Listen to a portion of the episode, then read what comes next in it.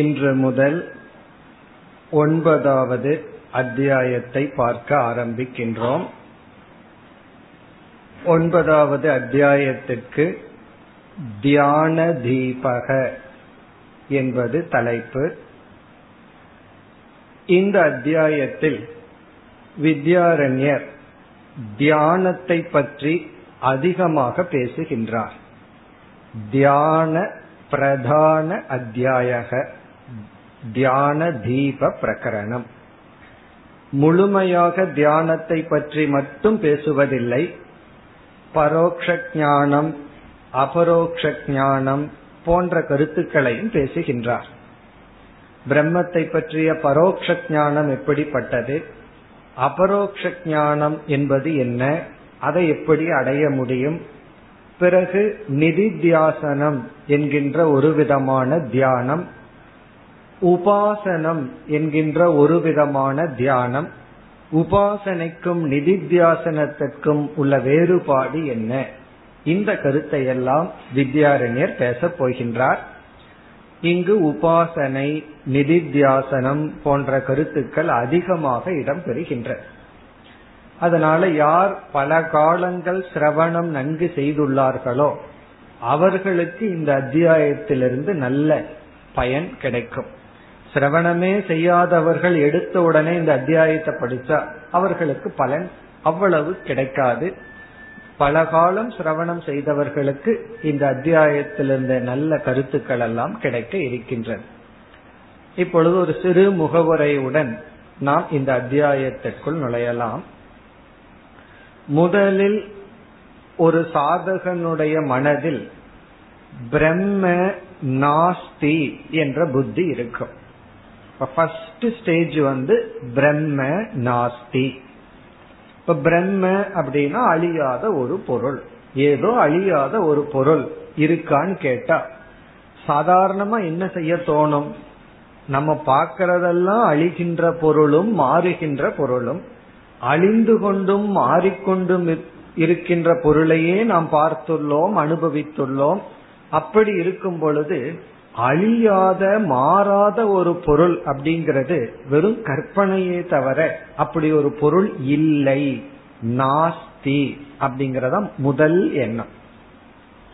பிறகு சித்த சுத்தி வர வர சாஸ்திரத்தில் அப்படி ஒரு பொருள் அறிமுகப்படுத்தப்பட்டுள்ளதுன்னு கேட்டு நமக்கு சாஸ்திரத்துல எல்லாம் ஸ்ரத்தை கொஞ்ச நாள் ஆன உடனே இரண்டாவது ஸ்டேஜ்ல நாஸ்தி என்ற புத்தியானது சியாத் என்று மாறுகிறது. சியாத் அப்படின்னா அப்படி ஒரு பொருள் இருக்கலாம். முதல்ல பிரம்ம அப்படிங்கிற பொருள் இல்லை, இரண்டாவது இருக்கலாம். அப்ப ஃபர்ஸ்ட் ஸ்டேஜ் நாஸ்தி, செகண்ட் ஸ்டேஜ் சியாத். சியாத் அப்படின்னா இருக்கலாம். ஆமா, அப்படி இல்லாமல் இருப்பதற்கு எந்த லாஜிக்கும் கிடையாது. அழியாத பொருளும் இருக்கலாம். பிறகு தேர்டு ஸ்டேஜ் நாஸ்தியிலிருந்து சியாத்துக்கு போய் தேர்டு ஸ்டேஜ்ல மீண்டும் ஸ்ரத்தையெல்லாம் அதிகரிக்க அதிகரிக்க, சாஸ்திரம் படிக்க படிக்க நமக்கு அஸ்தி அப்படிங்கிற ஸ்டேஜ் வந்துடும். அப்படி ஒரு பிரம்மன் இருக்கு, அஸ்தி அப்படின்னு ஒரு ஸ்டேஜ். இது மூன்றாவது நிலை. இந்த மூன்றாவது நிலைங்கிறது நம்முடைய மன பரிபாகம். மனது பக்குவப்படப்பட நம்ம மனதுக்குள்ள வர்ற தேர்டு ஸ்டேஜ் அஸ்தி, பிரம்மன் இருக்கு. ஆரம்பத்துல இல்லைன்னு சொன்னோம், பிறகு இருக்கலாம் அப்படின்னு சொன்னோம், பிறகு அஸ்தி இருக்கிறது. இது யாரும் தலைகீழா போக முடியாது. முதல்ல இருக்குன்னு சொல்லிட்டு பிறகு இருக்கலாம்னு சொல்லிட்டு பிறகு இல்லைன்னு சொல்ல முடியாது. அப்படி யாராவது சொன்னா பிறகு அதே வேகத்துல திரும்பி விடுவார்கள். ஆகவே நாஸ்தி, பிறகு சியாத், பிறகு அஸ்தி, பிறகு ஃபைனல் ஃபோர்த் ஸ்டேஜ் அஸ்மி, நான் அந்த பிரம்மனாகவே இருக்கின்றேன் அப்படிங்கிறது ஃபோர்த் ஸ்டேஜ். இப்படி 4 ஸ்டேஜ்ல நம்முடைய மனம் பரிபாகத்தை அடைந்து அகம் பிரம்ம அஸ்மி அப்படிங்கிற ஒரு முடிவுக்கு வருகின்றோம். முதல்ல எங்க இருந்தோம்? நாஸ்தின்னு சொல்லிட்டு இருந்தோம், அது இல்லைன்னு சொல்லிட்டு இருந்தோம். அதனாலதான் தைத்திரியத்துல பிரம்மத்தை இல்லைன்னு நீ சொன்னா நீ உன்னையே இல்லைன்னு சொல்றதுக்கு சமம் அப்படின்னு சொல்லப்பட்டிருக்கு. ஏன்னா அஸ்மி அப்படிங்கறத மனதில வச்சுட்டு அஸ்மியா இருக்கிறவன் நாஸ்தின்னு சொன்னா எப்படி இருக்கும்? நான் இல்லை நான் இல்லைன்னு ஒருவன் சொல்லி கொண்டிருந்தால் அது போல பிரம்மனை நாஸ்தின்னு சொல்லிட்டு இருந்த நம்ம அடுத்த ஸ்டேஜ்ல இருக்கலாம் சியாத்துன்னு சொல்லி தேர்ட் ஸ்டேஜ்ல இருக்கு, ஃபோர்த் ஸ்டேஜ்ல இருக்கின்றேன். இந்த 4 ஸ்டேஜ்ல பார்த்தோம் அப்படின்னா இந்த 2வது ஸ்டேஜ் அதுல 2 படி இருக்கு. இந்த சியாத்னு வர்றதுக்கு முன்னாடி சியாத் அப்படிங்கறத சம்பாவனா அப்படின்னு நம்ம சொல்றோம். இதெல்லாம் நம்ம கேள்விப்பட்ட வார்த்தைகள் தான். சம்பாவனா அப்படின்னா இருக்கலாம். இந்த சம்பாவனைக்கு முன்னாடி சம்சயக, சம்சயம்னா சந்தேகம், சந்தேகம்தான் சம்பாவனையாக மாறுகின்ற. அப்ப நம்ம இடையில ஒரு ஸ்டேஜ் என்ன, 1க்கும் 2க்கும் இடையில சம்சயக.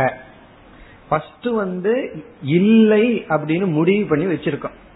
எப்படி முடிவு? சந்தேகம் இல்லாத முடிவு. சில சரியான ஞானத்தை தான் சந்தேகம் இல்லாம முடிவு பண்ணணுங்கிற அவசியம் கிடையாது. தப்பான அறிவையும் சந்தேகம் இல்லாம முடிவு பண்ணி வைக்கலாம்.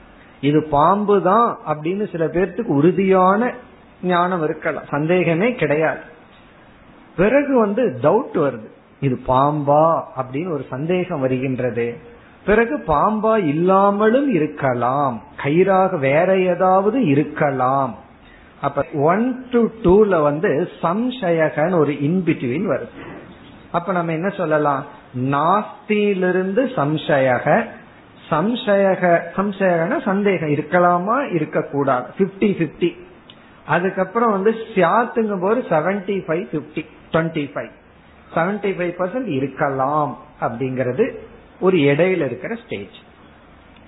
இந்த ஸ்டேஜ் எல்லாம் சும்மா அப்படியே சாப்பிட்டு தூங்கி எந்திரிச்சிட்டு இருந்தா அப்படியே இந்த ஸ்டேஜ் மனதுக்குள்ள மாறும்னு கிடையாது. சாதனையில தான் மாறுகின்ற. நம்ம சாஸ்திரம் படிக்க படிக்க, கர்மயோகம் செய்ய செய்ய, சித்த சுத்தி வர வர, ஸ்ரத்தை அதிகரிக்க அதிகரிக்க இந்த ஸ்டேஜ் பரிபாகம் மனதுல வந்து கொண்டே இருக்கிற. பிறகு 3வது ஸ்டேஜுக்கும் 4வது ஸ்டேஜுக்கும் இப்ப நம்ம பார்க்கிறோம். இடையில ஏதாவது இருக்கா அப்படின்னு பார்க்கின்றோம். 3வது ஸ்டேஜ்ல சாஸ்திரத்துல முழு நம்பிக்கை. இங்க நம்பிக்கைனா பிராமான்ய புத்தி அப்படின்னு சொல்றோம். சாஸ்திரம் அறிவை கொடுக்கும் கருவி.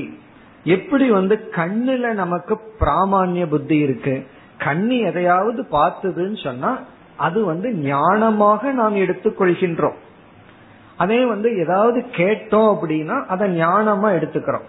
ஒன்ன தொட்டு பார்க்கும் பொழுது இது மென்மையா இருக்குன்னு தோல் சொல்லுச்சு அப்படின்னா அதை ஞானமா நாம் எடுத்துக்கொள்கின்றோம்.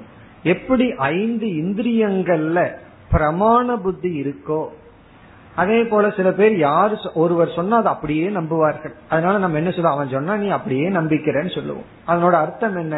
அவருடைய வாக்கியத்துல உனக்கு பிரமாண புத்தி. அவர் சொன்னா நீ யோசிக்காம அப்படியே ஏற்றுக்கொள்கின்றாய். அந்த பிரமாண புத்தி சாஸ்திரத்துல வந்த உடனே சாத் அஸ்தியா மாறிடு. இருக்கலாம்ங்கறதெல்லாம் போய் இருக்கு. யாராவது நீ காட்டு அப்படின்னு சொன்னா, பிரம்மன் இருக்குன்னு சொல்றேன் நீ காட்டுனா, எனக்கு காட்ட தெரியாது இருக்கு. காரணம் சாஸ்திரம் கூறுகின்றது. சாஸ்திரம் சொல்லுது பிரம்மன் ஒரு வஸ்து இருக்கு. இப்ப நம்மளுடைய விசாரம் இந்த இருக்குங்கிறதிலிருந்து இருக்கின்றேங்கிறது எதன் வழியாக செல்கின்றோம். அதத்தான் இங்க வித்யாரண்யர் இந்த அத்தியாயத்தினுடைய ஆரம்பத்தில் அறிமுகப்படுத்துகின்றார். இங்க வித்யாரண்யர் அறிமுகப்படுத்துவது அஸ்தி டு அஸ்மியில ஒரு ஸ்டெப்ப அறிமுகப்படுத்துகின்றார். அந்த ஸ்டெப்பு தான் ஆரம்பத்துல இங்கு நாம் பார்க்க போகின்றோம். அது என்ன அப்படிங்கறத நம்ம பார்த்துட்டு பிறகு நம்ம ஸ்லோகத்திற்குள் செல்லலாம்.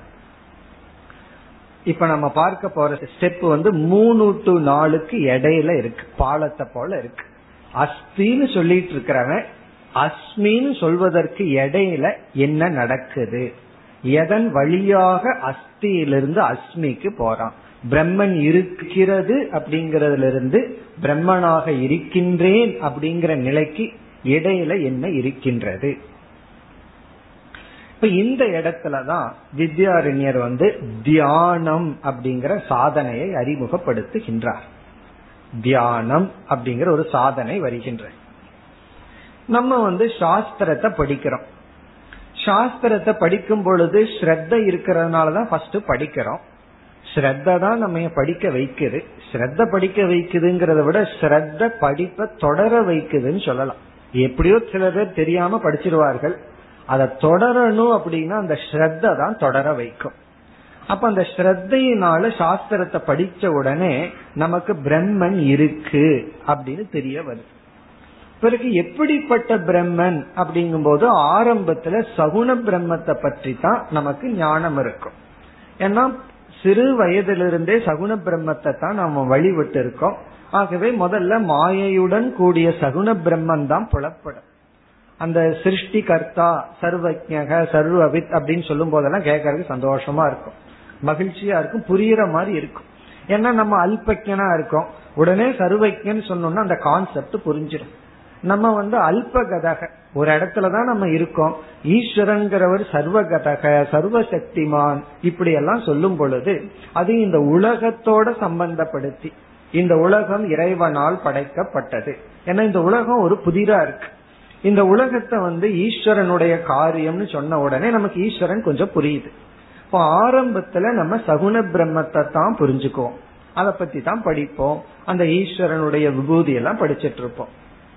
பிறகு என்ன ஆகுது, அந்த வேதாந்தத்துக்குள்ள போகும் பொழுது கொஞ்சம் நிர்குண பிரம்மனும் அறிமுகப்படுத்தப்படுகின்ற. அப்படி நிர்குண பிரம்மன் அறிமுகப்படுத்தப்படும் பொழுது சகுண பிரம்மன் ஒரு மாயையினுடைய வெளிப்பாடு, சுத்த மாயையினுடைய வெளிப்பாடு தான் சகுண பிரம்மன். அந்த சகுண பிரம்மத்துக்கும் அப்பாற்பட்ட நிர்குண பிரம்மன் ஒன்னு இருக்கு. அதற்கு எந்த குணங்களும் கிடையாது, அது காரணமும் அல்ல காரியமும் அல்ல, அதனிடமிருந்து எதுவும் வரவில்லை, அதுவும் எதனிடமிருந்தும் வரவில்லை. இப்படி எல்லாம் நம்ம கேட்ட உடனே சித்த சுத்தி அதிகரிக்க அதிகரிக்க இதுவும் நமக்கு கொஞ்சம் விளங்க ஆரம்பிக்கின்றது. அப்ப நம்மை அறியாமல் என்ன பண்றோம், கேனோபனிஷத்துல மிக அழகா சொன்னது போல நேதம் எதிதம் உபாசதே, நாம எதையெல்லாம் உபாசிச்சுட்டு இருக்கிறோமோ அதெல்லாம் நிர்குண பிரம்மன் அல்ல, இவைகளெல்லாம் படிகள் தான் அப்படிங்கறது மனதுக்கு புரிகின்றது. அது புரியாத பொழுதுதான் ஈஸ்வரன் சம்பந்தமா எல்லா விதமான வயலன்ஸும் வருது. ஏன் மதம் மனுஷன மனிதன ஆக்குறது பொதுவா மிருகமாக்குது அப்படின்னு சொன்னா அந்த சகுண பிரம்ம தத்துவமே புரியாத காரணத்தினான். அப்ப இவன் என்ன பண்றான், மனது அளவுல இவைகளெல்லாம் நாம ரூபங்கள், இவைகளுக்கு அப்பாற்பட்ட ஒரு நிர்குண பிரம்மன் இருக்கின்றது அப்படின்னு யாருக்கு புரிகின்றது, பிரம்ம சகுண பிரம்ம அஸ்தி அப்படிங்கிற ஸ்டேஜில் இருந்து மீண்டும் சிரவணம் எல்லாம் கொஞ்ச நாள் தொடர்ந்தவர்களுக்கு நிர்குண பிரம்மத்தினுடைய லட்சணம் கொஞ்சம் கொஞ்சமா புரிய ஆரம்பிக்கின்றது. ஆனால் அஸ்மி அப்படிங்கிற அளவுக்கு அவர்கள் வரவில்லை. இந்த நிர்குண பிரம்மன் தான் நான் அப்படிங்கிற ஸ்டேஜுக்கு வரவில்லை. இதுல அகம் பிரம்மாஸ்மிங்கிற இடத்துல அகம் சகுண பிரம்ம அஸ்மி கிடையாது, அகம் நிர்குண பிரம்ம அஸ்மி. சகுண பிரம்மன் வந்துட்டா அவர் காரணம், நான் காரியம், அவர் சர்வஜக, நம்ம அல்பஜக. அப்ப நிர்குண பிரம்மனாக இருக்கிறவர் தான் நானாக இருக்கின்றேன் அப்படிங்கிற ஸ்டேஜுக்கு உன்ன மனப்பக்குவம் வரல. என்னதான் அகம் பிரம்மாஸ்மின்னு கேட்டாலும் தத்துவமசின்னு சொல்லி இந்த சில பேர் திட்டுறது கை நீட்டி சொல்லி திட்டுவார்கள். அப்படி குரு நேரா பார்த்து நீதான் பிரம்மன் என்னதான் சொன்னாலும் எத்தனை முறை சொன்னாலும் உபனிஷத்திலேயே 9 முறை ரிப்பீட் ஆயிருக்கு. அப்படி நம்ம 90 முறை படிச்சாலும் மனதுக்கு ஸ்புரிப்பதில்லை. காரணம் என்ன அப்படின்னா பிரதிபந்தம், கொஞ்சம் பிரதிபந்தம் நமக்குள்ள இருக்கு. என்ன பிரதிபந்தம்னா அகங்கிற சொல்லுக்கு அனாத்மாவிலேயே வச்சிருக்கிற அபிமானம் அவ்வளவு சுலபமா எடுக்க முடிவதில்லை. இந்த அனாத்மாவில் இருக்கிற அபிமானத்தை அவ்வளவு சுலபமா எடுக்க முடியாததனால் பரோட்சமா பிரம்மத்தை பற்றி என்ன பேசினாலும் விளங்குது. பிரம்மன் எங்கேயோ இருக்கார், நிர்குணமா இருக்கட்டும் அப்படி எல்லாம் சொன்னாலும் புரியுதே தவிர அது அபரோக்ஷமா அந்த பிரம்மத்தை சம்பந்தப்படுத்தும் பொழுது அது நமக்கு விளங்குவதில்லை. அந்த இடத்துல ஒரு ஏதோ ஒரு பிரதிபந்தம் இருக்கின்ற இந்த ஸ்டேஜில் ஒருவன் எப்படிப்பட்ட தியானம் மேற்கொள்கின்றான் அப்படின்னு நம்ம ஆராய்ச்சி பண்ணும் பொழுது இப்ப வித்யாரண்யர் என்ன சொல்கின்றார், இந்த ஸ்டேஜில் ஒருவன் சகுண பிரம்மத்தையே முன் போல் தியானிக்க முடியாது, தியானிப்பதில்லை. ஏன்னா சகுண பிரம்மத்துல சகுனம்தான் இருக்கு, நாம ரூபந்தான் இருக்கு. அப்போ அவனுக்கு இதுக்கு அப்பாற்பட்ட ஒரு பிரம்மன் இருக்குங்கிற அறிவு வேற உள்ள வந்துடுது. சகுண பிரம்மத்துக்கு அப்பாற்பட்ட ஒரு பிரம்மன் இருக்குன்னு தெரியாத வரைக்கும் சந்தோஷமா சகுண பிரம்மத்துல இருக்க முடியும், கோயில்ல போனா அப்படியே அழுது உருகவெல்லாம் முடியும். இந்த வேதாந்தம் படிச்சு என்ன ஆகி போச்சு, சில பேர் சொல்றது போல ட்ரை ஆயிக்கிடு, அங்க போய் அழுக முடியல. அழுக ஆரம்பிச்ச நிர்குண பிரம்மன் தானே உண்மை, நம்ம எதுக்கு பொய்ய பார்த்து அழுகிறோம் அப்படிங்கிற அறிவு வேற வந்துடுது. ஆகவே இப்ப என்ன ஆச்சுன்னா, இப்ப யாரோ ஒரு ஸ்டூடெண்ட் சாமிஜியிடம் கூறினார்கள், அவங்க வீட்டுல நகை திருட்டு போயிடுது, சாமிஜி அழுக முடியல அப்படின்னு அவங்களுக்கு சோகம் வந்துடு. காரணம் என்னன்னா அழுகங்கூட முடியாம இருக்கு, அழுதா நம்ம வெக்கமா இருக்கு, இவ்வளவு வேதாந்தம் படிச்சுட்டு ஒரு நகைக்காக அழுகிறதாங்க, அழுகாம இருந்தாலும் மனசுக்கு கஷ்டமா இருக்கு, வேதாந்தம் என்ன வேதனைப்படுத்துதுன்னு சொன்னார். அதே போல இந்த வேதாந்தம் உள்ள போன உடனே சகுண பிரம்மத்துக்கிட்டே உருக முடியல, நிர்குண பிரம்மத்திட்ட போய் நிக்கலான்னா நிக்க முடியல. அது கேனோபனிஷத்து எக்ஷம் மாதிரி இருக்கு, தெரிஞ்சுன்னு தெரியாம இருக்கு, அந்த எக்ஷங்கிட்டையும் போக முடியல. சகுண பிரம்மத்தையும் நம்ம முழு ஈடுபாடுடன் தியானிக்க முடியவில்லை. இந்த ஸ்டேஜில தான் வித்யாரண்யர் இங்க ஒரு சாதனையை அறிமுகப்படுத்துகின்றார். இப்ப யார குறிச்சு இப்ப வித்யாரண்யர் பேச ஆரம்பிக்கின்றார் இந்த அத்தியாயத்திலனா, சகுண பிரம்ம தியானத்தை எல்லாம் நன்கு பண்ணி முடித்து விட்டான். சகுண பிரம்ம தியானத்தை நம்ம என்ன சொல்றோம், உபாசனை அப்படின்னு சொல்றோம். நன்கு உபாசனை செய்து முடிச்சுட்டான். அந்த உபாசனையினுடைய பலனாகவே நிர்குண பிரம்மத்தை பற்றிய சில வாக்கியங்கள் எல்லாம் அவனுடைய மனதுல சென்று விட்டது. அதே சமயத்துல பூர்ணமா அது நான் தான் பிரம்ம, நான் தான் நிர்குணம்னு புரியவில்லை, முழுமையா நீக்க முடியவில்லை.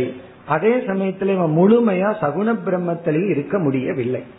இப்ப இவன் என்ன செய்ய வேண்டும் அப்படிங்கிற இடத்துல ஒரு விதமான தியானத்தை இங்கு அறிமுகப்படுத்துகின்றார். அந்த தியானத்துல நிர்குண பிரம்மத்தினுடைய சொரூபத்தை இவன் எடுத்துக் கொள்கின்றான். பொதுவா நிர்குண பிரம்ம சொரூபம் தியானத்திற்குரியதல்ல, விசாரத்திற்குரியது. நிர்குண பிரம்ம சொரூபத்தை எடுத்துட்டு நம்ம விசாரம் பண்ணி புரிய வேண்டியது. புரிய வேண்டிய விஷயத்துல விசாரம் தான் பண்ணணுமே தவிர தியானம் பண்ண முடியாது. இப்ப அகம் பிரம்மாஸ்மி அப்படிங்கிறது ஜபத்திற்குரிய மந்திரம் அல்ல, அது விசாரத்திற்குரிய மந்திரம். அதனாலதான் தமிழ்ல வேதாந்தத்தை சொல்லும் போது அவங்க தமிழ் லாங்குவேஜ்ல இந்த மாதிரி சொல்லுவாங்க, சாத்திரம் சோத்திரம் தோத்திரம் அப்படின்னு சொல்லுவாங்க. சாத்திரம் அப்படின்னா சாஸ்திரம், அது தமிழ்ல சாத்திரம் அப்படின்பாங்க. சாத்திரம் தோத்திரம் அப்படின்னு சொல்லுவாங்க. தோத்திரம் அப்படின்னு சொன்னா ஸ்தோத்திரம். இந்த அவங்க சொல்ற ஸ்தோத்திரம் அப்படிங்கிறது அதை நம்ம ஜபம் பண்றதுக்கும் பாடுவதற்கும் ஜபிப்பதற்கு தான் பயன்படுத்தணும். அதுல ஈஸ்வரனுடைய ஸ்தோத்திரம் தான் இருக்கு. சாஸ்திரம் அப்படின்னா அது ஜபத்துக்குரியதல்ல, உபதேசத்திற்குரிய. இப்ப தமிழ்ல எப்படி பிரித்துள்ளார்கள், மிக அழகா பிரிச்சிருக்காங்க. சாஸ்திரத்தை தான் குருமுகமா கேட்கணும், ஸ்தோத்திரத்தை என்ன பண்ணணும் அப்படின்னா ஸ்தோத்திரம் பண்ணணும், ஸ்தோத்திரத்தை நம்ம பாராயணம் பண்ணணும், ஜபம் பண்ணணும். இப்ப லலிதா சஹஸ்ர நாமம் இருக்கு, அதை நம்ம கிளாஸா எடுக்கலாம், பட் கிளாஸுக்காக அது உருவாக்கப்படவில்லை, அது ஸ்தோத்திரத்துக்காக பண்ணப்பட்டது. சாஸ்திரம் சொன்னா அதுல ஒரு முறையா ஒரு ஸ்டெப் இருக்கும், டீச்சிங் இருக்கும், அதுல அனுபந்த சதுஷ்டயத்துடன் அது ஒரு முறையாக உபதேசிக்கிறதுக்காகவே உருவாக்கப்பட்ட நூல். இப்போ சகுண பிரம்மன் தியானத்துக்கு உரியவர், உபாசனைக்குரிய தேவதை. நிர்குண பிரம்மன் விசாரத்திற்குரிய தத்துவம்.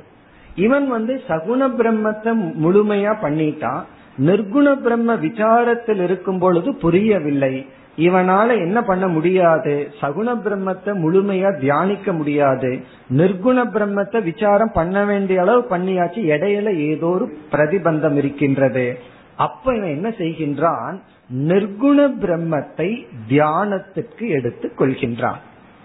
இப்ப நிர்குண பிரம்மத்தை நிர்குண பிரம்ம ஸ்வரூபத்தை, இப்ப சர்வகதக அல்லது பிரபஞ்சோபசமகன்னு உபனிஷத்துல நிர்குண பிரம்மத்தை போதிக்கின்ற வாக்கியங்கள் சொற்களை எல்லாம் எடுத்துக்கொண்டு இதை தியானத்தில் தன்னை ஈடுபடுத்தி கொள்கின்றார்.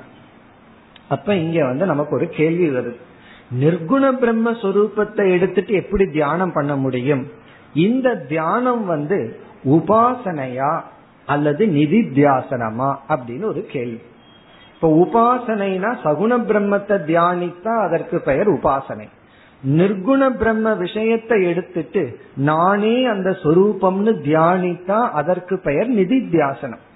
நிதித்தியாசனம்ங்கிறது அபரோக்ஷ ஞானத்தை அடைந்தவன் அபரோக்ஷ ஞானத்துல நிஷ்டை அடைய செய்தா அதுக்கு பேரு நிதித்தியாசனம். அப்ப யாரு நிதித்தியாசனம் செய்பவர்கள்னா அபரோக்ஷ ஞானத்தை அடைந்தவர்கள். அபரோக்ஷ ஞானம்னா அகம் பிரம்மாஸ்மின்னு எனக்கு தெளிவா தெரிகிறது, அதுல சந்தேகம் கிடையாது. ஆனால் இந்த பழைய வாசனை அதுக்கு விட மாட்டேங்குதுன்னு சொல்லி அவன் நான் சம்சாரி அல்ல, அகம் முக்தக அகம் பூர்ணக அப்படின்னு சொல்லி நிர்குண சொரூபத்தை தியானிப்பவன் அவன் நிதித்தியாசகன், ஞான யோகத்தினுடைய லாஸ்ட் ஸ்டேஜ்ல இருக்கான். இப்ப இங்கு வித்யாரண்யர் நிதித்தியாசகனுக்கு முன் இருக்கிற ஸ்டேஜ்ல ஒரு சாதகர்கள், அவர்களுக்கு பரோட்ச ஞானம் தான் இருக்கு, அபரோக்ஷ ஞானம் வரல, முழுமையா அகம் பிரம்மன்னு புரியல. அதே சமயத்துல விசாரமும் செய்துள்ளார்கள், சகுண பிரம்மத்துக்கும் போக முடியல. அப்ப இவர் என்ன சொல்றாருன்னா நிர்குண பிரம்ம சொரூபத்தை எடுத்து அதை தியானித்தல், நிர்குண பிரம்ம சொரூப தியானம். இத உபாசனைன்னு போட முடியாது, நிதித்தியாசனமும் போட முடியாது. ஆகவே இங்கு வித்யாரண்யர் உபாசனைக்கும் நிதித்தியாசனத்துக்கும் இடையில ஒரு படியை அறிமுகப்படுத்துகின்றார்.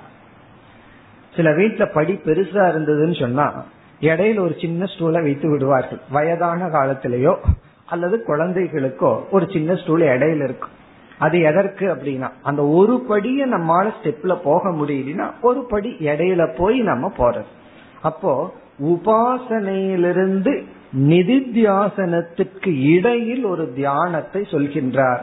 அந்த தியானம் ஒரு சாதகன் சாஸ்திரத்துல விசாரம் செய்து கொண்டு பரோட்ச ஞானத்தை அடைந்த சாதகன் அவனால சகுண பிரம்மத்தை எடுத்துட்டு, அதாவது பீதாம்பரகன்னு சொல்லி சரீரத்தை வர்ணிக்கிறதோ அல்லது ஆடைய வர்ணிக்கிறதோ அல்லது அவர் மோதகம் சாப்பிடுவார்னு சொல்லி உணவை வர்ணிக்கிறதோ அதுல ஈடுபாடு இல்லாமல் போய் அதை விட்டுட்டு நிர்குண சொரூபத்தை எடுத்துக்கொண்டு அதை தியானித்து பழகுபவன், அந்த தியானத்தை இவர் முதலில் அறிமுகப்படுத்துகின்றார்.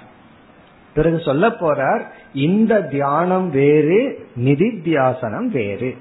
இந்த தியானம் ஒரு விதமான உபாசனை, நிர்குண பிரம்ம உபாசனம். நிர்குண பிரம்ம உபாசனம்ங்கிறது அறிமுகப்படுத்தி இந்த நிர்குண பிரம்ம உபாசனை அப்படிங்கிறது சகுண பிரம்ம உபாசனைய முடிச்சு நிதித்தியாசனத்திற்கு செல்வதற்கு முன் இடையில நிர்குண பிரம்ம உபாசனம். இந்த உபாசனைய முடிச்சுட்டு அடுத்த ஸ்டேஜ்ல இவனுக்கு அபரோக்ஷ ஞானம் வந்தால் இந்த பிரதிபந்தம் எல்லாம் நீங்கி மீண்டும் சாஸ்திரமே பிரமாணமாக செயல்பட்டு அபரோக்ஷ ஞானம் வந்தவுடன் இவன் மீண்டும் நிதித்தியாசனம் செய்வான். அப்ப இந்த அத்தியாயத்தினுடைய சாராம்சம் பரோட்ச ஞானம்னா என்னன்னு விரிவா சொல்ல போறார். அபரோக்ஷ ஞானம் எப்படி வருது அது என்னன்னு பேச போகின்றார். உபாசனை நிர்குண பிரம்ம உபாசனையை பேசுவார், நிதித்தியாசனத்தை பற்றி பேசுவார், நிதித்தியாசனத்துக்கும் உபாசனைக்கும் உள்ள வேறுபாடை பற்றி பேசுவார். இவர் இடையில் ஒரு படியை அறிமுகப்படுத்துகின்றார்.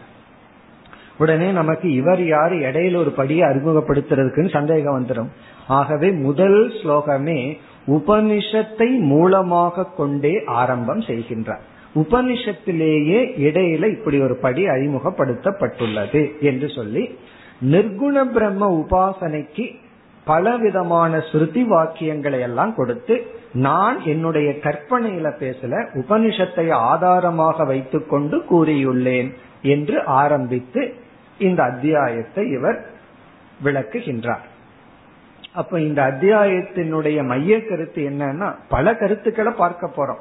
எது பரோக்ஷ ஞானம், எது அபரோக்ஷ ஞானம், எப்படி பரோக்ஷ ஞானம் வருது, அபரோக்ஷ ஞானம்னா என்ன, அது எப்படி வருகிறது, இறுதியில ஒரு சாதகன் செய்கின்ற நிதித்தியாசனம் எப்படிப்பட்டது, எப்படிப்பட்ட மனநிலையில் இருக்கிறவன் செய்தா அதை நிதித்தியாசனம் சொல்றோம், எப்படிப்பட்ட மனநிலையில ஒருவன் நிர்குண பிரம்மத்தை தியானித்தால் அது நிர்குண பிரம்மன் உபாசனை ஆகின்றது.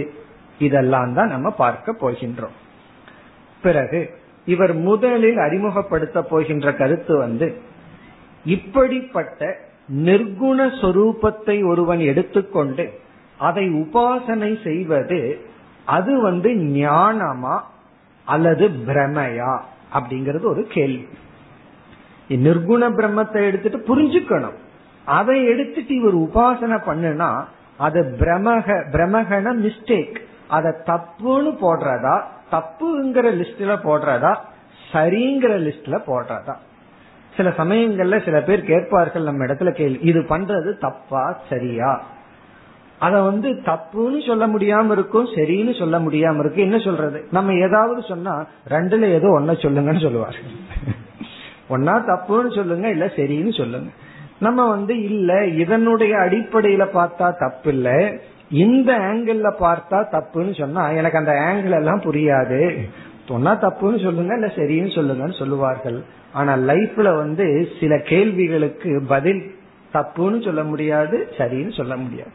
இதன் அடிப்படையில பார்த்தா தப்பு, இதன் அடிப்படையில பார்த்தா சரி அப்படின்னு பல சூழ்நிலைகள் இருக்கும். அதே போல அஹிம்சை அல்லது ஹிம்சை, இந்த ஹிம்சை வந்து ஹிம்சையா அஹிம்சையான்னு சொன்னா, இப்ப டாக்டர் ஊசி போடுறது ஹிம்சையா அஹிம்சையான்னு சொன்னா, அவர் பணத்துக்காக ஊசி ஏத்தினார்னா அது அஹிம்சா, அல்லது அந்த பேஷண்ட் பிழைக்கணும்னு ஊசி ஏத்தினார்னா அது வந்து அஹிம்சா.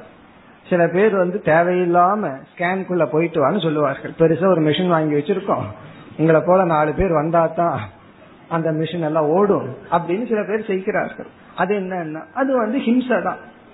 பொண்ணு பொருளாதார ஹிம்சை, ஃபர்ஸ்ட் ஹிம்சை, அப்புறம் எத்தனையோ ஹிம்சை நடந்துட்டு இருக்கு, இப்ப எல்லாத்துக்கும் தெரியும். அந்த அது ஒரு ஹிம்சையா அஹிம்சையான்னு அவர் எந்த ஆட்டிடியூட்ல பண்ணியிருக்கார், எதனுடைய அடிப்படையில பண்ணியிருக்காருங்கிறத பொறுத்து இருக்கு. அதே போல நிர்குண பிரம்ம உபாசனம் அது பிரமையா அல்லது பிரமை இல்லையா, அதுதான் இவர் கேட்கிற ஃபர்ஸ்ட் கேள்வி. நிர்குண பிரம்மத்தை உபாசனை பண்ண முடியாது, ஏன்னா உபாசனைன்னு சொன்னாவே அங்கு பேதம் வந்தாச்சு. நான் உபாசகன், இது உபாசிய தேவதை அப்படின்னு வந்தாச்சு. அப்படி இருக்கும்போது நிர்குண பிரம்மன் வந்தாவே அங்கு பேதம் கிடையாது. நிர்குணம் சொன்னாவே அங்கு துவைதம் இருக்க கூடாது. இப்ப துவைதம் இருக்க கூடாத இடத்துல நாம உபாசனா ரூபமான ஒரு துவைதத்தை கிரியேட் பண்றது அது சரியா தவறா அப்படின்னு ஒரு கேள்வி வரும் பொழுது இங்க வித்யாரண்யர் என்ன செய்யறார், அந்த பிரமத்தையே ரெண்டா பிரிக்கிறார். நம்ம செய்யற தப்பே இப்ப இரண்டாக பிரிக்கப்படுது. தப்பு தான், அந்த தப்பு இரண்டா பிரிக்கப்படுகிறது. இதெல்லாம் கவனமா கேட்கணும். வீட்டுல போய் ஒரு தப்பு பண்ணிட்டு இந்த தப்ப நான் ரெண்டா பிரிச்சிருக்கிறேன்னு சொல்லி வித்யாரண்யர் சொல்ற மாதிரி எல்லாம் ஜஸ்டிஃபை பண்ணிடுவான். இந்த வேதாந்தம் ரொம்ப டேஞ்சர், இந்த அத்தியாயம் அதை விட டேஞ்சர். காரணம் என்னன்னா ஒரு தப்பு தப்புன்னு சொல்லிட்டு அதை ரைட்டுன்னு வேற சொல்ல போற. ஆகவே இப்ப இந்த பிரமத்தை ரெண்டா பிரிக்கிறார். ஒரு பிரமத்துக்கு பேரு சம்வாதி பிரமக. சம்வாதி பிரமக, பிரமகனாவே மிஸ்டேக், தவறு, நம்ம செய்யறது தப்பு தான். அந்த ஒரு தப்புக்கு பேரு சம்வாதி பிரமக. இரண்டாவது தப்புக்கு பேரு விஷம்வாதி பிரமக. அது சம்வாதி பிரமக்கு முன்னாடி ஒரு விய போட்டுக்கணும். விஷம்வாதி பிரமக, வி சம்வாதி பிரமக அப்படின்னு நம்ம செய்யற தப்ப இரண்டா பிரிக்கிறார். இதெல்லாம் நிர்குண பிரம்மத்தோட வச்சுக்கணும். விவகாரத்துல இந்த சம்வாதி பிரம போக கூடாது. விவகாரத்திலாம் நாம் உண்மையிலேயே தப்பு பண்ணிட்டு இதை பயன்படுத்த கூடாது. இந்த சம்வாதி பிரமக அப்படின்னா நாம வந்து தப்பு தான் பண்றோம், ஆனால் அந்த தவறு நமக்கு நல்லதாக முடிந்தால் அந்த தப்பை எல்லாம் சம்வாதி பிரமகன்னு சொல்றோம். நம்ம பண்றது தப்பு தான், அத அதனுடைய அடிப்படையில பார்த்தா தவறு தான், ஆனா அதனுடைய எண்டு ரிசல்ட் சொல்லுவோம் அல்லவா, அந்த எண்டு ரிசல்ட் நல்லதாக இருந்தால், நமக்கும் மற்றவர்களுக்கும் நன்மையை கொடுப்பதாக இருந்தால், அந்த தவற சம்வாதி பிரமகன்னு சொல்றோம். நமக்கு லாபத்தை கொடுக்கணும், நன்மையை கொடுக்கணும், மேன்மையை கொடுக்கணும், தர்மத்துக்கு உட்பட்டு இருக்கணும், நமக்கு நம்ம நல்லதுல கொண்டு போய் சேர்த்தணும். அதுக்கு பேரு சம்வாதி பிரமக. விஷம்வாதி பிரமகன்னு சொன்னா நாம செய்யற தப்பு, அது நம்ம அனர்த்தத்துல கொண்டு போய் விடும். நமக்கு அது சங்கடத்திலையும் கஷ்டத்திலையும் பாபத்திலையும் கொண்டு போய் விட்டா அது விஷம்வாதி பிரமக. இப்படி இவர் என்ன சொல்றார், சம்வாதி பிரமா விஷம்வாதி பிரமகன்னு சொல்லி பிரமே ரெண்டா பிரிச்சு, நிர்குண பிரம்ம உபாசனம் என்பது சம்வாதி பிரமக. அது தப்புதான், நிர்குண பிரம்மத்தை போய் உபாசனை பண்ண கூடாதுதான்.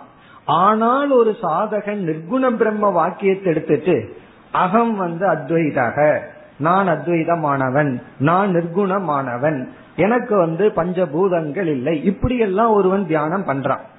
இந்த தியானம் பண்றவன் அபரோக்ஷ ஞானத்தோட பண்ணிட்டான்னா இவன் நிதித்தியாசகன் ஆயிடுவான். இவனுக்கு அபரோக்ஷ ஞானமும் இல்ல, பரோட்ச ஞானம் மட்டும் இருக்கு. அப்படிப்பட்டவன் இப்படிப்பட்ட ஒரு தியானம் செய்தால் அவன் செய்யறது சம்வாதி பிரமக, தப்புதான். நிர்குண பிரம்மத்தை அவன் அந்த மாதிரி பண்ண கூட. சில பேர் பகவத்கீதை ஹோமம் செய்வார்கள், நல்லதுதான், ஹோமத்தோட நிறுத்தக்கூடாது, விசாரம் பண்ணணும். பகவான் கீதை சொல்றது அர்த்தத்துக்காக, பட் ஒரு பக்திக்காக அதை நம்ம ஹோமத்துக்கு யூஸ் பண்றோம். அதே போல தைத்திரிய உபநிஷத்து இருக்கு, அத விசாரத்திற்காக இருக்கு, ஆனா அது கர்மகாண்டத்துல பயன்படுத்தப்பட்டுள்ளது.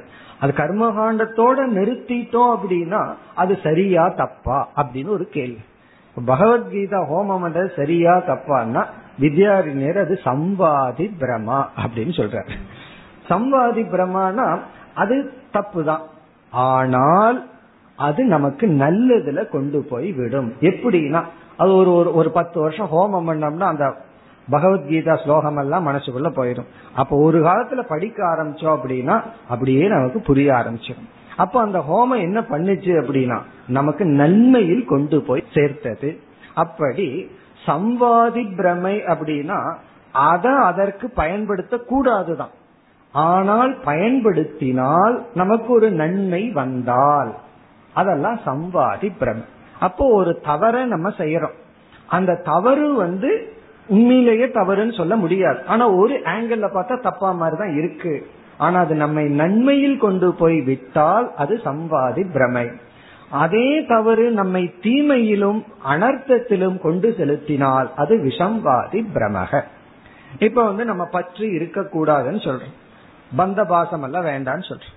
ஒரு சிஷ்யனுக்கு குரு மேல பக்தி வருது, பற்று வருது, அது அது தவறா சரியான்னு சொன்னா அது ஒரு ஆங்கிள் தவறுதான். பற்றே இருக்க கூடாது அசங்ககன்னு சொல்லி இவனுக்கு சாஸ்திரத்தின் மீதும் குரு மீது பற்று வந்ததுன்னு சொன்னா அந்த பற்றுங்கிற ஆங்கிள் அது தவறாக இருந்தாலும் அதை வித்யாரண்யர் சம்வாதி பிரமகன்னு சொல்றார்.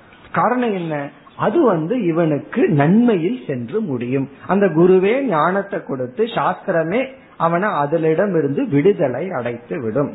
இதே இது வேற யாராவது இடம் பற்று வைத்தால் அவர்கள் என்ன செய்து விடுவார்கள், அட்வான்டேஜ் எடுத்துக்குவாங்க, தனக்கு சாதகமாக பயன்படுத்தி தன்னை அடிமைப்படுத்தி விடுவார்கள்.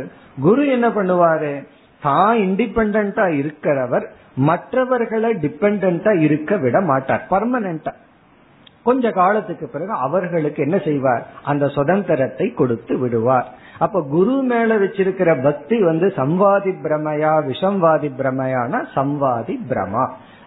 ஈவந்தோ அங்க பாசம் ஒன்னு இருக்கு, பந்தம் ஒன்னு இருக்கு, இருந்தாலும் அது நன்மையில் விடும். அது மட்டுமல்ல, இங்க என்ன செய்ய போறார் வித்யாரண்யர், நாம வழிபடுற அனைத்துமே சம்வாதி பிரம்ம தான். நாம என்னென்ன கடவுளை இப்படியெல்லாம் வழிபட்டு கொண்டுட்டு இருக்கிறோமோ அதெல்லாமே சம்வாதி பிரம்மா. எல்லா இறைவன் சொல்லி வழிபட்டோம்னா சகுண பிரம்ம உபாசனையும் சம்வாதி பிரம்ம. இந்த உலகத்துல சம்வாதி பிரம்ம கோடிக்கணக்கில் இருக்குன்னு சொல்ல போற.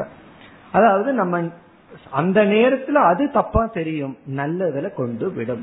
இந்த உண்மையை தெரியாதவர்கள் தான் சில பேர் குரு வேண்டாய் பிறகு சாஸ்திரம் வேண்டாம், இப்படி எல்லாம் ஏதோ ரொம்ப புத்திசாலித்தனமா எழுதுவார்கள். மக்கள் அது ரொம்ப நல்லா இருக்குன்னு வேற சொல்வார்கள். இந்த சம்வாதி பிரமையினுடைய கான்செப்ட புரிந்து கொள்ளாமல் இப்ப சம்வாதி பிரமை அப்படிங்கறத ஒன்னு அறிமுகப்படுத்தி நிர்குண பிரம்மத்தை ஒன்னா நிதித்தியாசனம் பண்ணணும், நான் சொல்லி சொல்லணும், இல்ல அப்படின்னா அதை பேசாம விட்டு வைக்கணும். இவன் வந்து என்ன செய்கின்றான், நிதித்தியாசனமும் செய்ய முடியல, அதே சமயத்துல விசாரமும் ஓரளவுக்கு பண்ணி ஏதோ ஒரு தடை இருக்கு. அப்ப நிர்குண பிரம்ம சுரூபத்தை நினைத்து கொண்டு இருக்க இருக்க அந்த உபாசனை வந்து சம்வாதி பிரமை, அது இவனுக்கு இறுதியில் மோட்சத்தை கொடுத்து விடும். இந்த எந்த இடத்திலும் வித்யாரண்யர் வந்து சம்பிரதாயத்திலிருந்து மாறவில்லை. சம்வாதி பிரமை அந்த நிர்குண பிரம்ம உபாசனையே மோட்சத்தை கொடுக்கும் சொல்லல.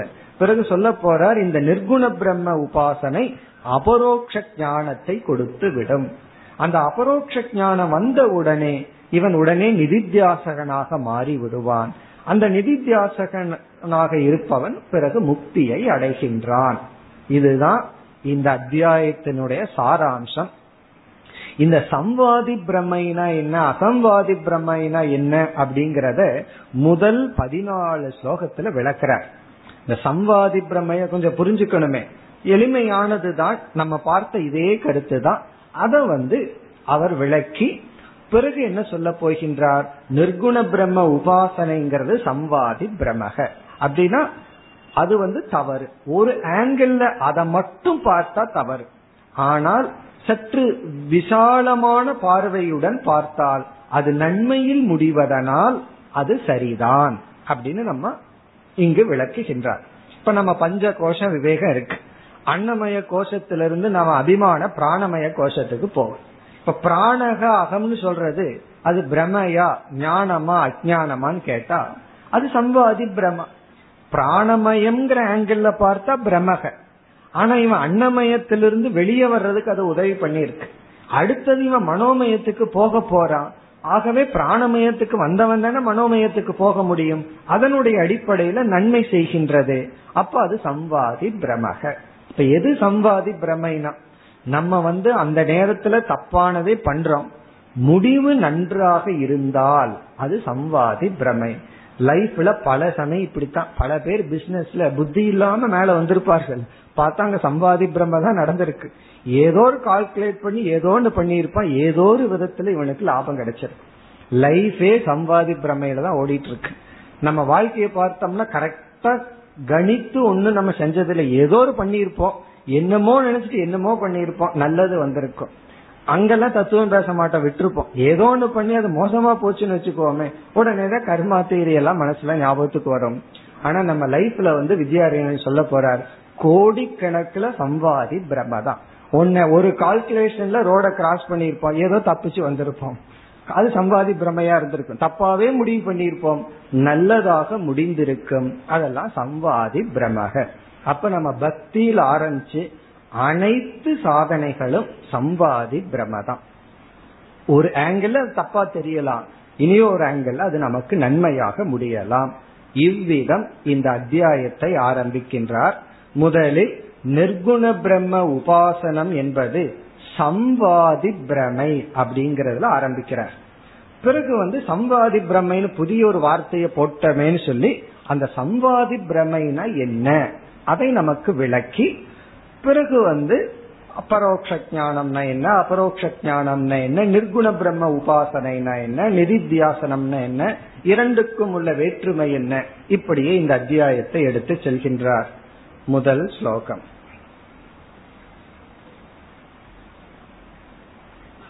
சம்வாதி பிரமவத் பிரம்ம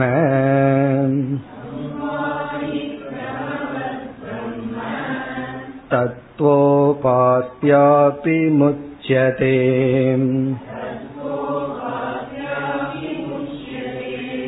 உத்தரே தாபனீயேதக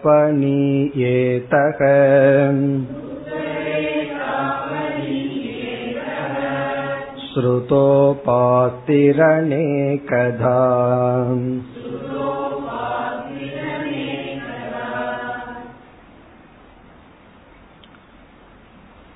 முதல் சொல்லே சம்வாதி பிரமவது. சம்வாதி பிரமையை போல, சம்வாதி பிரமையை போன்றது, அதற்கு நிகரானது. சம்வாதி பிரமவத், எது தத்துவோபாஸ்தியா, தத் பிரம்ம தத்துவ உபாஸ்தி. உபாஸ்தினா இங்கு உபாசனை, பிரம்ம தத்துவத்தை உபாசனை செய்வது என்பது சம்வாதி பிரமையை போன்றது. சம்வாதி பிரமவதுனா சம்வாதி பிரமத்துக்கு, பிரமத்துக்கு சமமானது. இங்க பிரமத்துக்கும் பிரம்மத்துக்கும் வித்தியாசம் இருக்கு, தமிழ் எல்லாம் ஒன்னா இருக்கும். பிரமக அப்படின்னு சொன்னா மிஸ்டேக், பிரம்ம அப்படிங்கிறது பரமாத்மா. சம்வாதி பிரமக பிரமவத் என்றால் சம்வாதி பிரமையை போன்றது, போன்ற பிரம்ம தத்துவ உபாஸ்தியா அபி, பிரம்ம தத்துவத்தினுடைய உபாசனையினாலும் கூட முச்சதே ஒருவன் மோக்ஷத்திற்கு வருகின்றான். மோக்ஷத்தில் அவன் இறுதியில் மோக்ஷத்திற்கு வந்து விடுகின்றான். முச்சதேனா அவன் மோக்ஷத்தை அடைகின்றான், அவனுடைய இறுதி லட்சியத்தை அடைகின்றான். அப்ப இங்க இவர் அறிமுகப்படுத்தியது பிரம்ம தத்துவ உபாசனம். பிரம்ம தத்துவ உபாசனையினாலும் ஒருவன் மோட்சத்திற்கு வருகின்றான். அது எப்படி வர்றாங்கிற ஸ்டெப் பிறகு சொல்லுவார். இந்த மோட்ச தத்துவத்தை, பிரம்ம தத்துவம்ங்கிறது நிர்குண பிரம்ம சகுண பிரம்மன் இருக்கு. இங்க நிர்குண பிரம்மத்தை விளக்குகின்ற உபனிஷத் வாக்கியங்களை எல்லாம் எடுத்துக்கொண்டு அதை இவன் உபாசனை செய்யும் பொழுதும் கூட இவன் மோட்சத்தை நோக்கி வருகின்றான். முச்சதே அப்படின்னா மோட்சம் பிரதி, மோட்சத்தை நோக்கி அவன் வந்து இறுதியில் மோட்சத்தை அடைகின்றான். உடனே நமக்கு சந்தேகம் வருது, எப்படி அது பிரமையாச்சு? நிர்குண பிரம்மத்தை நிர்குணம்னு புரிஞ்சிட்டா தான் அது மோட்சம். நிர்குண பிரம்மத்தினிடம் போய் துவைத பாவனைய வச்சா, நான் உபாசகன், அந்த நிர்குண பிரம்மன் சர்வகதம் அப்படின்னு சொல்லிட்டு நான் அல்பகதமான நான் சர்வகதமான பிரம்மத்தை தியானிக்கின்றேன்னு சொன்னா அங்க பிரம்மதான் இருக்கு. சர்வகதம் சொன்னா அதுக்குள்ள நானும் இருக்கேன். நான் அல்பகதமானவன், நான் ஒரு அல்பன், சர்வகதமான பிரம்மத்தை தியானிக்கிறேன்னு சொல்லும் போதே அங்க அறியாம இருக்கேன்னா அது அதுதான் சம்வாதி பிரமக. அங்க அறியாம இருக்கத்தான் இருக்கு. பிறகு ஏன் தப்பு பண்ணணும்னா இது சம்வாதி பிரமா, இது வந்து சம்வாதி பிரமை, இது வந்து இவனுக்கு நன்மையில் முடியும். அதனாலதான் ஒருவர் தப்பு பண்ண உடனே திட்டக்கூடாதுன்னு அர்த்தம். அது வெயிட் பண்ணி பார்ப்போம், அந்த தப்பு சம்வாதி பிரமையா விசம்வாதி பிரமையா அப்படின்னு கொஞ்சம் வெயிட் பண்ணி பார்த்து தான் திட்டணும். நம்ம தப்பு பண்ண உடனே இது சம்வாதி பிரமைன்னு சொல்லிடக்கூடாது, பார்க்கணும் முடிவை அது எங்க கொண்டு போய் விடுதுன்னு பார்த்துட்டு தான் அது சம்வாதியா விஷம்வாதியான்னு சொல்லணும். இத கேட்ட உடனே எல்லா தப்பும் பண்ணிட்டு நான் சம்வாதி பிரம்ம பண்ணன்னு சொல்லிட்டு இருக்க கூடாது. தப்பெல்லாம் பண்ணிட்டு சம்வாதி பிரம்ம பண்ணன்னு சொல்லக்கூடாது. முடிவை வச்சுதான் சம்வாதியா விஷம்வாதியா. ஒருவனுக்கு வயிறு சரியில்லை, அதிகமா உப்பு போட்டு அவனுக்கு வாமிட் வந்தாச்சுன்னு வச்சுக்கோமே, நான் சம்வாதி பிரம்ம பண்ணன்னு சொல்லக்கூடாது. உப்பு போட்டது தப்புதான், அது உனக்கு நன்மையில முடிஞ்சிருக்கலாம், அது வேற விஷயம். ஆகவே நம்ம செய்யற தப்பெல்லாம் பண்ணிட்டு உடனே இந்த வித்யாரண்யர்கிட்ட வந்துடக்கூடாது, சம்வாதி பிரமைன்னு சொல்லக்கூடாது. முடிவை பார்க்க வேண்டும். இப்போ பிரம்மத்தை உபாசனை செய்வது என்பது அது தவறாக இருந்தாலும் நன்மையில் முடிவதனால் அது சம்வாதி பிரமா என்ற லிஸ்ட்ல வருது. சரி, இந்த பிரம்மத்தை உபாசிக்கலாம்ங்கிறது யார் சொன்னது? இரண்டாவது வரியில் பிரமாணத்தை கொடுக்கின்றார். இதான் சம்பிரதாயம். ஒரு ஆசிரியர் ஒண்ணு சொன்னா உடனே அவர் வந்து சுருதி பிரமாணத்துடன் தான் பேசணும், சும்மா நம்மளாக ஒண்ணு சொல்றேன்னு சொல்லக்கூடாது. ஆகவே என்ன சொல்றார்? உத்தரே தாபனியே, நிருசிம்ஹ உத்தர தாபனிய உபனிஷத்துன்னு ஒரு உபனிஷத். அந்த உத்தரே தாபனிய தாபனிய உபனிஷத்தில் இவ்விதம் சொல்லப்பட்டுள்ளது. இது வந்து சுருதி பிரமாணம். உபனிஷத்துல வந்து இம்மாதிரி சொல்லப்பட்டுள்ளது. அங்கு வந்து நிர்குண பிரம்மத்தை தியானம் உபாசனை சொல்லப்பட்டுள்ளது. ஆகவே ஸ்ருத ஸ்ருத உபாஸ்திகி அநேகதா, ஸ்ருதா உபாஸ்திகி அநேகதா. அநேகதா என்றால் பலவிதத்தில், பலவிதமான உபனிஷத்துக்களில், ஸ்ருதா கேட்கப்பட்டுள்ளது, உபாஸ்திகி, இப்படிப்பட்ட உபாசனை உத்தர தாபனிய உபனிஷத்தில் சொல்லப்பட்டுள்ளது. அது மட்டுமல்ல, பின்னாடி பல உபனிஷத்திலிருந்து வித்யாரண்யர் கொட்டேஷன் கொடுக்க போற. பல உபனிஷத்துக்களில் உபாஸ்திகி ஸ்ருதா விதவிதமான நிர்குண பிரம்ம உபாசனையானது சொல்லப்பட்டுள்ளது. இப்ப இந்த நிர்குண பிரம்ம உபாசனை எந்த ஸ்டேஜ்ல, நம்ம ஆரம்பத்துல 4 ஸ்டேஜ் பார்த்தோம். நாஸ்தி, ஸ்யாத், அஸ்தி, அஸ்மி. இந்த அஸ்திக்கும் அஸ்மிக்கு இடையில இது வருது. அப்போ இந்த உபாசனை பண்றதுக்கு தகுதி யார் அப்படின்னா, பரோட்ச ஞானம் இவனுக்கு இருக்கணும். பிரம்ம இருக்கு, நிர்குண பிரம்ம இருக்குங்கிற ஞானத்தை அடைந்தவன். அந்த நிர்குண பிரம்மனாக இருக்கின்றேன்னு புரிந்து கொள்ள முடியவில்லை. அதே சமயத்துல இவனால சகுண பிரம்மத்தை போய் அங்கும் இவனோட மனது ஈடுபடவில்லை. ஏன்னா அவனுக்கு கொஞ்சம் மித்தியா புத்தி வந்தாச்சு. இந்த மித்தியா ஞானம் வந்ததுனால இவனால சகுண பிரம்மத்துக்குள்ளயும் போக முடியல. நிர்குண பிரம்மத்துல போய் நான் தான் நிதித்தியாசனமும் செய்ய முடியவில்லை. அப்ப இடையில இருக்கிற கேட்டகரி நமக்கே சொல்ற மாதிரி இருக்குது, நமக்காகவே வித்யாரண்யர் எழுதியிருக்கிற மாதிரி இருக்கும். என்ன பண்றது, இடையில் இருக்கிற ஆட்கள் உபாசனை செய்ய வேண்டும். நிர்குண பிரம்ம வாக்கியத்தை எடுத்துக்கொண்டு அதை மனதில் தியானித்து கொண்டு இருக்க வேண்டும். அத ஜபம் மாதிரி இருக்காது, அதே சமயத்துல நிதித்தியாசனமாகவும் இருக்காது, விசாரமும் இருக்காது.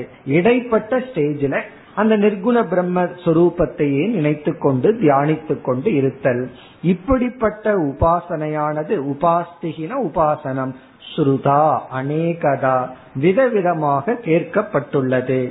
அதுக்கு ஒரு எக்ஸாம்பிள் உத்தரே தாபனியே. இதெல்லாம் பிறகு சொல்ல போற, அந்த உபனிஷத் கொட்டேஷன்ஸ் எல்லாம் பிறகு கொடுக்க போகின்றார். இனி முதல் சொல்லே எடுத்த உடனே இந்த இன்ட்ரோடக்ஷன் இல்லாம சம்வாதி பிரம்மவத்தினா நமக்கு என்ன புரிஞ்சிருக்கும், அது விஷம்வாதி பிரமையா மாறிடுறோம்.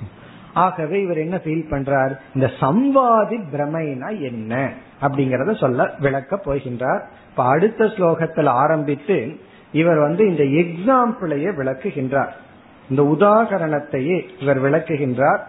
6வது ஸ்லோகம் வரை சம்வாதி பிரமைனா என்ன, விஷம்வாதி பிரமைனா என்னன்னு உதாகரணம் தான்.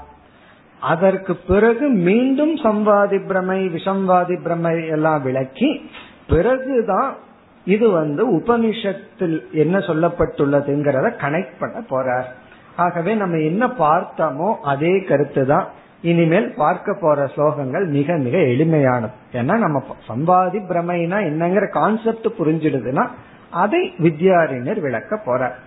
சம்வாதி பிரமைனா என்ன, ஒரு இடம் அத அதா புரிஞ்சிட்டா ஞானம், அத வேற விதத்துல புரிஞ்சிட்டா அது பிரம. பிரமைக்கு என்ன லட்சணம், அதஸ்மின் தத் புத்திகி, அது இல்லாத இடத்துல அதை பார்த்தா அது பிரம. ஞானம்னா என்ன, தஸ்மின் தத் புத்திகி, அதுல அதை பார்க்கறது ஞானம், அதுல அதை தவிர வேற ஏதாவது பார்த்தா அது பிரம. இங்க நிர்குண பிரம்மத்தை முழுமையா நிர்குண பிரம்மமா பார்க்கும் போது அகம்னு பார்க்கணும். ஆனா நிர்குண பிரம்ம அகம்னு இருக்கும் போது நிர்குண பிரம்மத்தை பார்த்துட்டு அஸ்தின்னு சொன்னா அது பிரமை, அது தப்பு தான். ஆனா அந்த தப்பு நல்லதுல போய் முடியறதுனால அத சம்வாதி பிரமை. அந்த தப்புல நமக்கு லாபம் வர்றதுனால, நன்மை வர்றதுனால சம்வாதி பிரமைன்னு சொல்றோம். இந்த சம்வாதி பிரமைய ஒரு உதாகரணம் எடுத்துக்கொண்டு வித்யாரண்யர் இனி விளக்க போகின்றார். இப்ப 2வது ஸ்லோகத்திலிருந்து இந்த சம்வாதி விஷம்வாதி பிரமையை விளக்குவதற்கான உதாகரணம் 2வது ஸ்லோகம். மணி பிரதீப பிரபயோ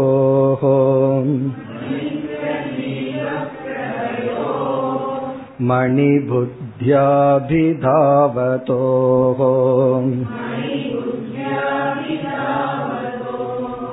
மித்யா ஞானாவிசேஷேபி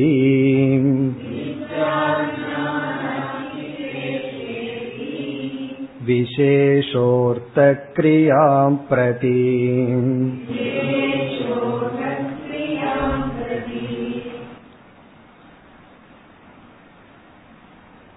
இவர் என்ன உதாகரணம் சொல்கின்றார்ங்கிறதையும் நம்ம பார்த்து விடுவோம், பிறகு ஸ்லோகத்திற்குள் செல்வது மிக சுலபம்.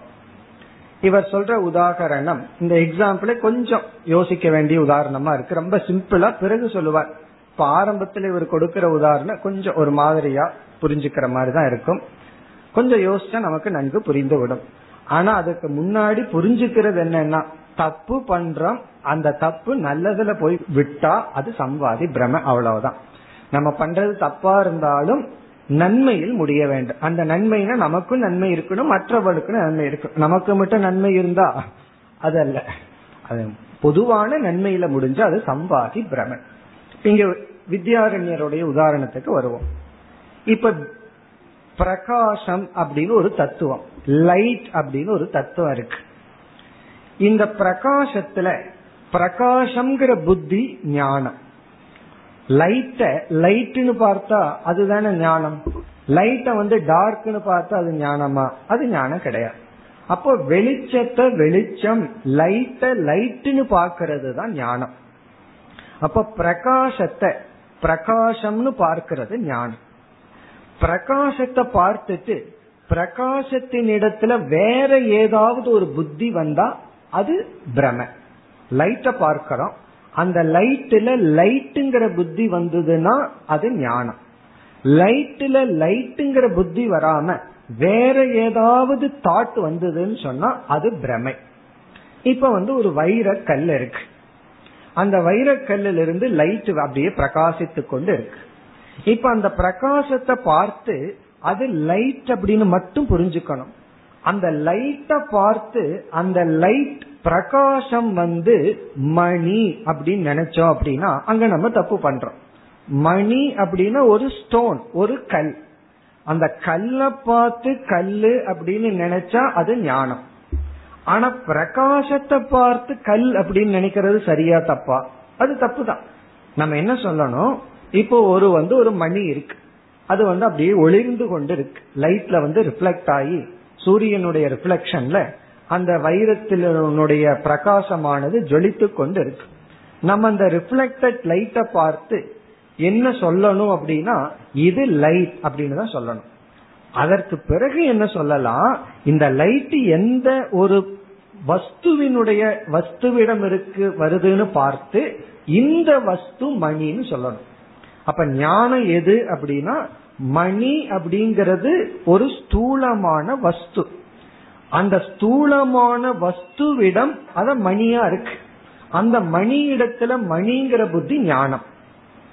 ஆனா நம்ம என்ன பண்றோம், மணியினிடமிருந்து வந்த பிரகாசத்துல மணிங்கிற புத்திய வச்சிடறோம்.